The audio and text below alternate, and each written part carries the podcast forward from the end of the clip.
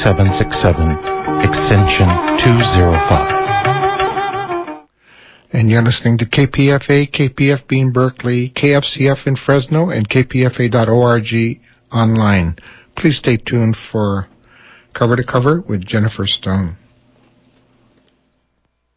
Happy ending, nice and tidy. It's a rule I in school. Get your money every Friday. Happy endings are the rule. So divide up those in darkness from the ones who walk in light.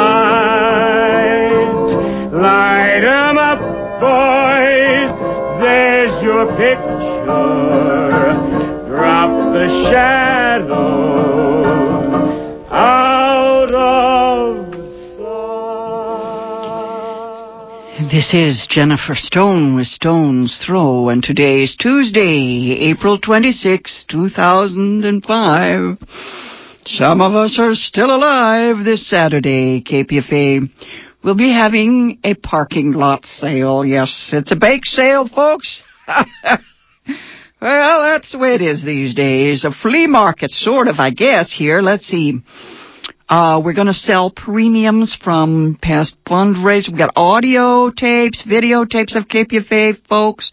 This is kind of a everything sale, homemade food, that good stuff. If you have contributions to make, you can come by Friday night and bring them to us. Uh, maybe you better call up and find out some uh, details about this if you're interested. Uh, I'm going to try to get here for a few hours Saturday. The hours are scheduled 10 to 4.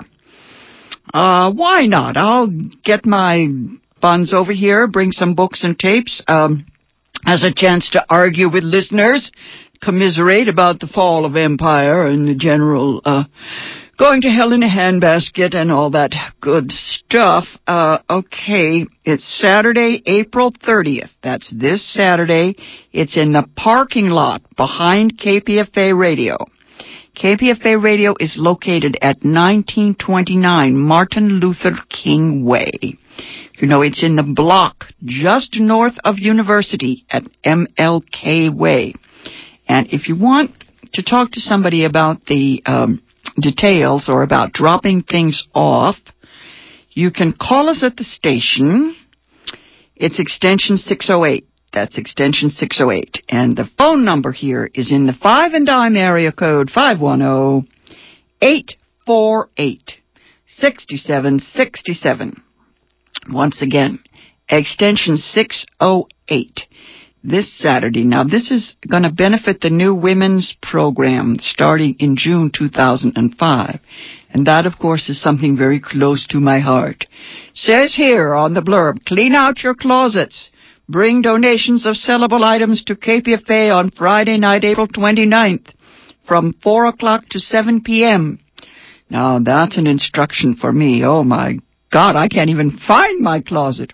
There's a little path in my apartment you know, leading from the sink to the bed to the bookcase and to the various facilities. Uh, oh, I could get rid of most of my stuff and never miss it. Um, and you can buy your favorite premiums at a discount. It says here, audio tapes would be my pick. Um, give a call, but drop by and see. There might be something you would want. Uh, I'm sure I can find plenty of white elephants and bring them down here. Um, that's from starts at ten o'clock in the morning and goes on. It'll probably last past four, but never mind. I got here early today and I went through my mail and I got a a little kind of a kind of a well a pang. You know, we come down here week after week, year after year, and we do this in the hope that someday somebody somewhere we'll get it. And by God, it happens. Uh, it happens. Here's a letter from a guy in Brooklyn, New York, Brian Buckbinder. and he heard my program on the net. He said he's been listening to it for three years now. My God, what patience. Anyway, he is thanking me for my program on the late uh, radical feminist Andrea Dworkin. And he writes, I confess that I'd had some of the common mistaken opinions of her work. Your commentary impelled me to read what I could find on the net, including chapter 7 of her book Intercourse.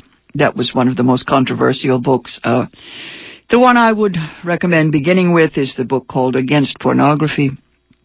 Uh, the writer goes on to say, among other callings, I facilitate sexuality classes for men and what Ms. Dworkin has actually said about sexuality could and very likely will serve as my textbook. Please keep up the fight, etc. Regards, Brian Buckbinder. My God, all the way to Brooklyn, folks.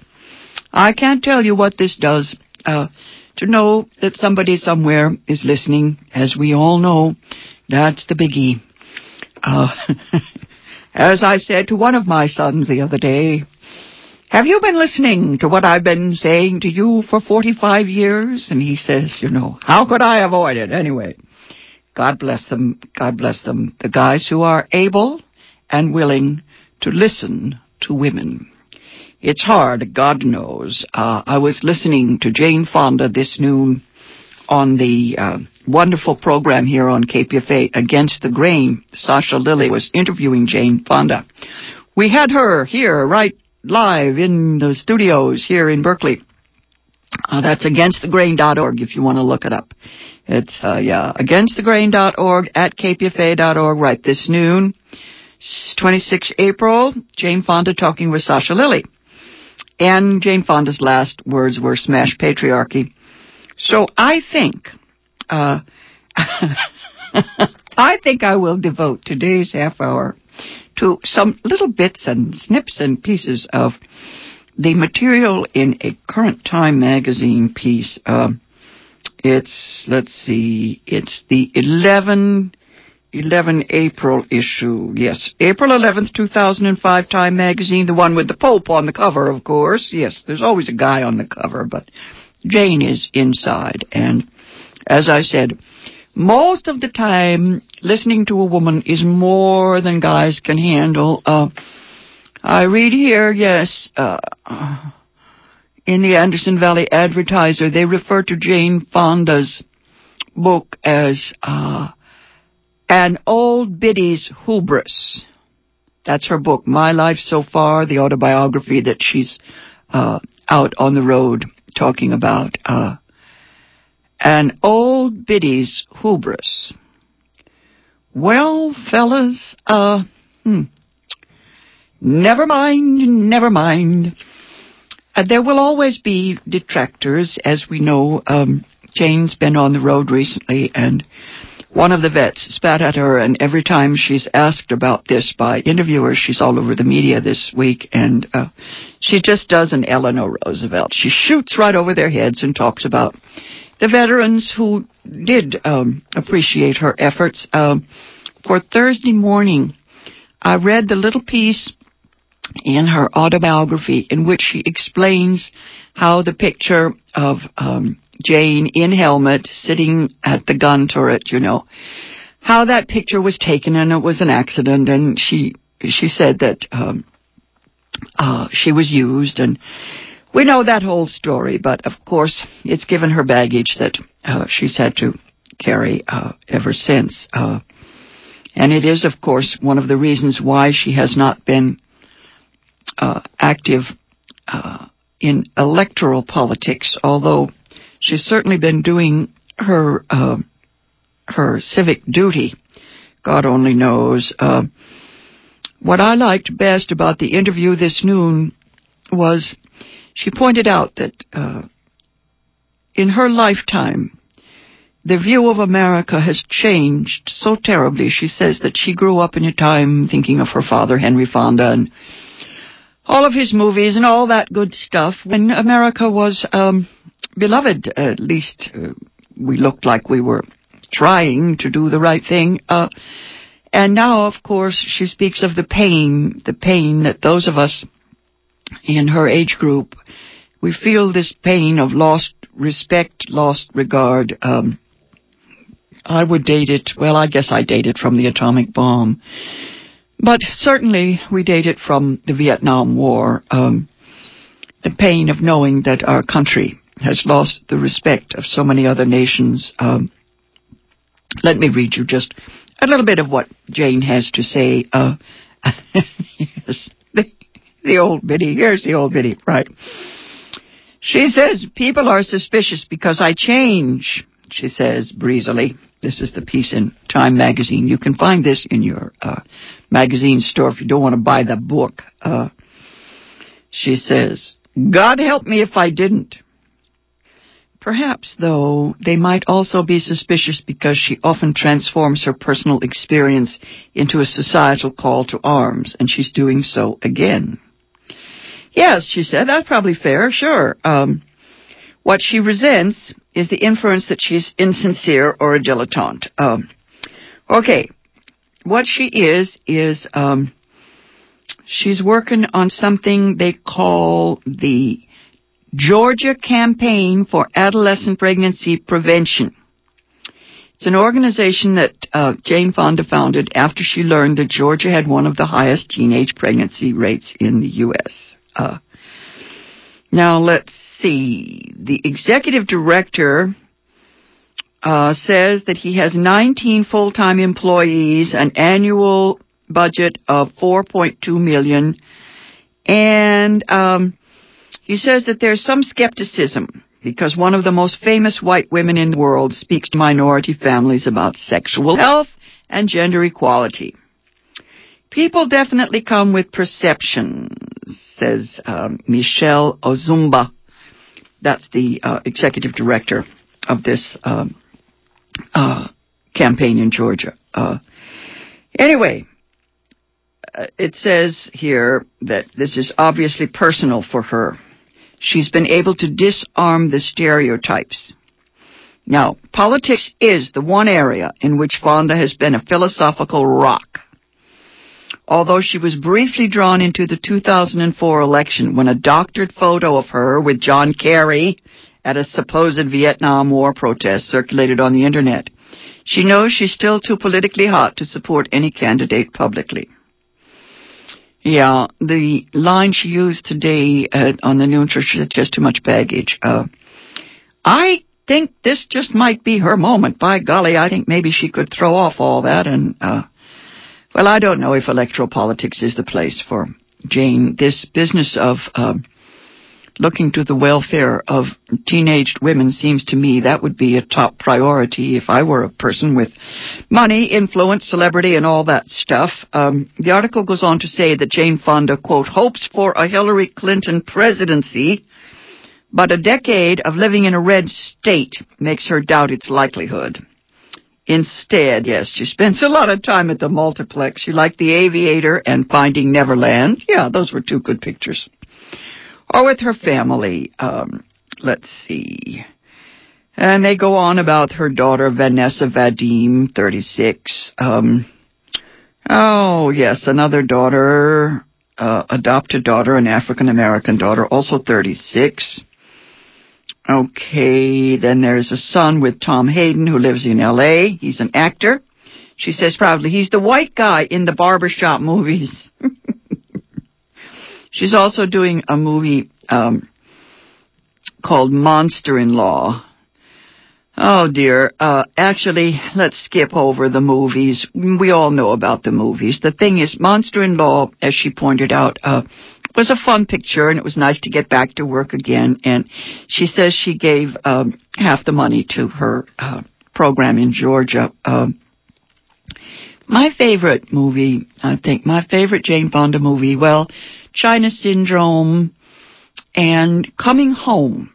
The thing about Coming Home, which I like to mention, uh, oh dear, it always gets us into trouble. Uh, she has a love affair with Jon Voight, who is a veteran and he's a paraplegic. And of course, the movie uh, points out or illustrates, shows us that it is not necessary for a male to be uh, a stud in order to bring great happiness to a woman sexually, sensually. Uh, this, of course, raises the hackles of the macho establishment. Anyway, yes, coming home as sex education, I found very valuable. Uh, okay, um, what she says now is that she doesn't hunger for anything, and that includes men. Let me read you just a, a little snippet of her early life uh, love, sex, and Barbarella. This is the stuff that shows you how far she has come and how much education she needed. Uh, she was, like so many women of my generation, uh, somewhat deprived of parental uh, love and help when she was young. Um, I lost my mother when I was 13 to alcoholism. Her mother committed suicide, and she mentioned the the um, sexual abuse her mother had suffered. It, it, does seem to be endemic in our culture. Uh, anyway, um, she went and married this Frenchman, uh, Vadim, and she played the part of the sex kitten there's a picture of her in time as the space nymph, the title character in Vadim's 1968 film. It is a cult classic, and it's kind of funny. Anyway, uh, she'd gone off to study painting in Paris in 1957. And she fell in with this chic set, and this director, Roger Vadim, decided to, well, let's face it, use her. He had his own ideas uh, about what constitutes a good romantic relationship. She writes, Vadim had created a view of life for himself, a view shared by all his friends. It held that any show of thrift, jealousy, desire for organization and structure was a sign that you were bourgeois. God forbid. Bourgeois became the dreaded epithet, as horrifying as betrayal or dishonesty. There were even times when it was suggested that the French Communist Party had bourgeois tendencies. Oh God, I'm cutting in here now. Boy, do I remember that. What a, oh, I remember the late 50s and all that stuff. I saw all of these women literally rushing out to be muses and handmaidens, literally handmaidens, to these, uh, oh, let's call them the beatnik men so anxious these women were to serve. Anyway, Jane Fonda goes on to write, I had inherited a hundred and fifty thousand from my mother. I have underlined that, you see. Now, that would have been enough to set her up for life. Here she is, a completely independent woman. She has economic freedom. I had inherited 150,000 from my mother. At the time, it was a nice sum, something I could fall back on if I stewarded it carefully. Vadim could not comprehend why I hesitated to give him large portions of it, so that he could hire a friend to come with us to some vacation spot and work with him on a script. At first, I was horrified and said so. But over time, I began to feel that I was, I was being petty and stingy, so I gave in. Only years later did I realize that Vadim was a compulsive gambler, that the locations for his films or vacations were often chosen for their proximity to a racetrack or casino. I had no idea that gambling was an addictive disease, as difficult to overcome as alcoholism, anorexia, and bulimia. Much of my mother's inheritance was simply gambled away. And again, I've put little little stars around this, yes. I think of Virginia Woolf talking about a room of one's own. The notion that, uh, you know, a small inheritance for Virginia Woolf meant, uh, it was from an aunt, I think, meant uh, freedom, freedom from dependency.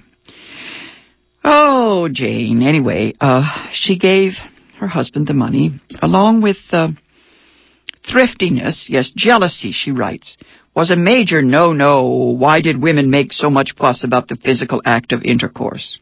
Just because a husband or wife, though it always seemed to be the husband, uh, although he had sex with someone else, that didn't represent betrayal. He would go on and on, it's you I love, and so forth and so forth. And, um, yeah, the sexual revolution of the 60s showed that people were finally beginning to see what they had always known, that middle class morality needed to be discarded for sexual freedom and open marriage. Maybe he'd smelled it on my skin when we'd first met. That I was malleable and insecure in my sexuality.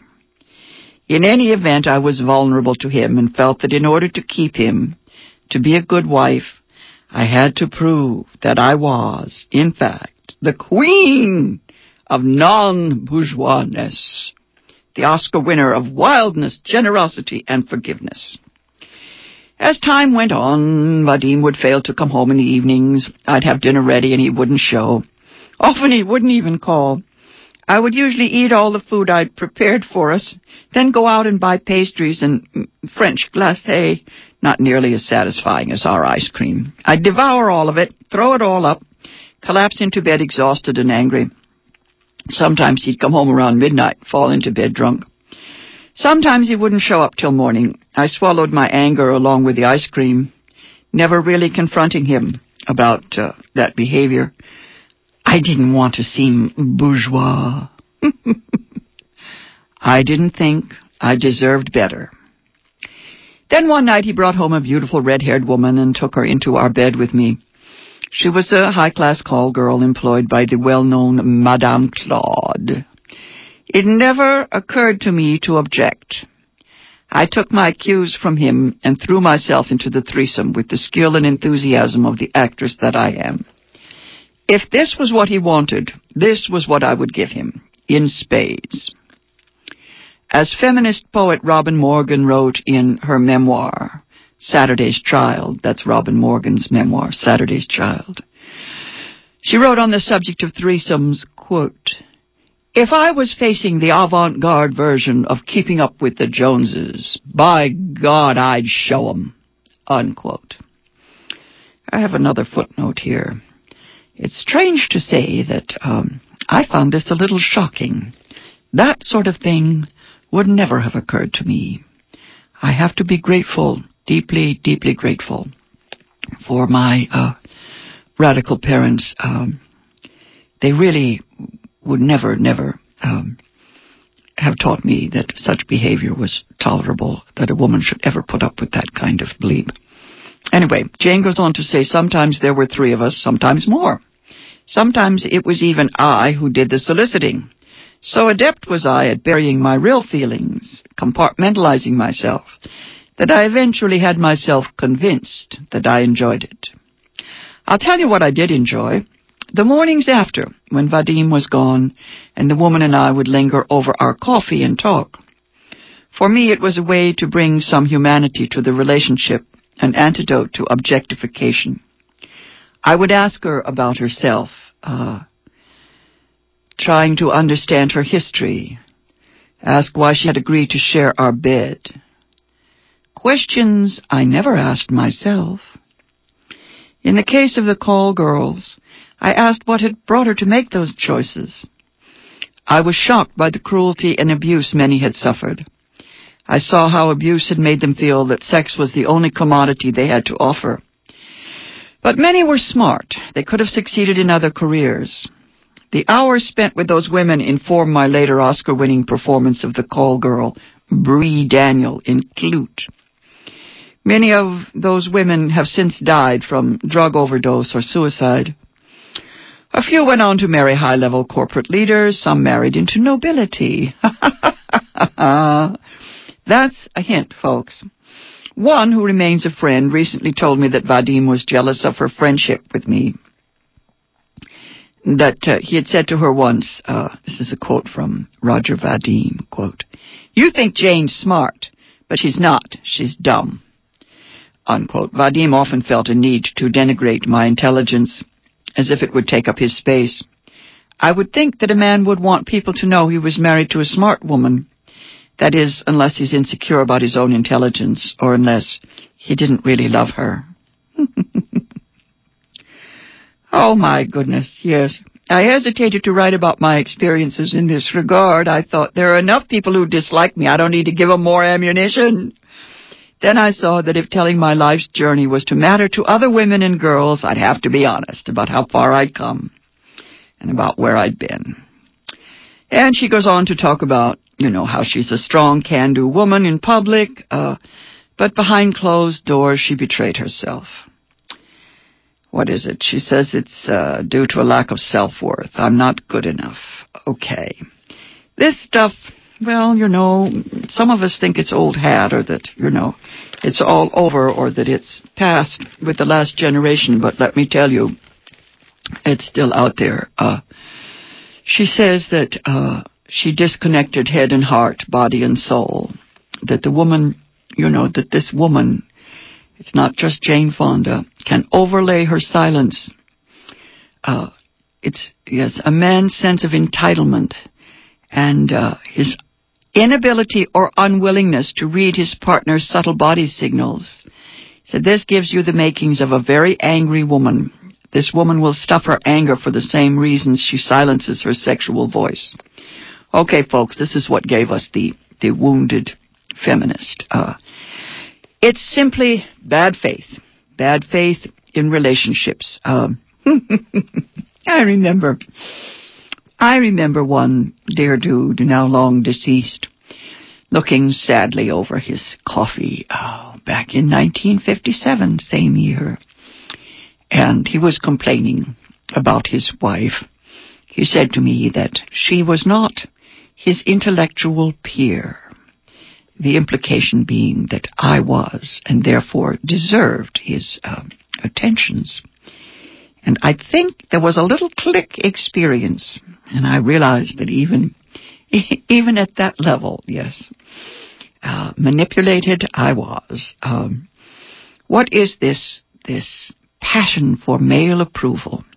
It's probably a good thing. I've never been quite sure. Uh, I was reading to you a little bit from Jane Fonda's memoir. It's in the April 11th issue of Time magazine. If you want to check it out.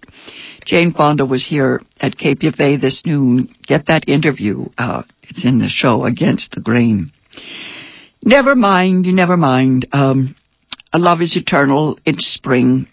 Uh, let me read you a couple of lines from W.B. Yeats before I go off the air. Let me read you a drinking song and then I'm going to go out and smell the roses, maybe pick some from the Buddhist temple on my street. Here's a drinking song from W.B. Yeats. Wine comes in at the mouth, and love comes in at the eye. That's all we know for truth before we grow old and die. I lift the glass to my mouth. I look at you and I sigh. This has been Jennifer Stone. I'll be back on the air Thursday morning at 8.20. Until then, go easy. And if you can't go easy, go as easy as you can. Happy ending, nice and tidy. It's a rule I learned in school. Get your money every Friday. Placing your keys, forgetting that phone number. It seems the older we get, the harder it is to remember.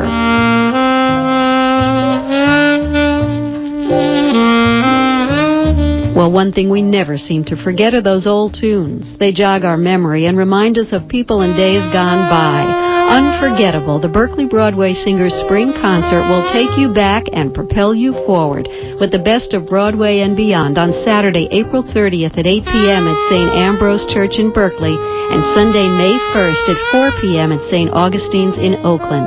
That's unforgettable. The Berkeley Broadway Singers free wheelchair accessible spring concerts under the direction of Ellen Hoffman, Saturday and Sunday, April 30th and May 1st. For more information, call 510 604 5732 or email singbroadway at yahoo.com.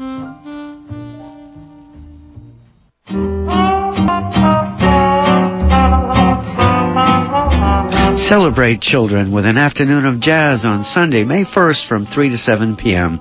Noted jazz singer Barbara Dane and popular Bay Area saxophonist Rick Alexander perform in a benefit for the East Bay Agency for Children. Enjoy great music, food, and cocktails. That's Sunday, May 1st from 3 to 7 p.m.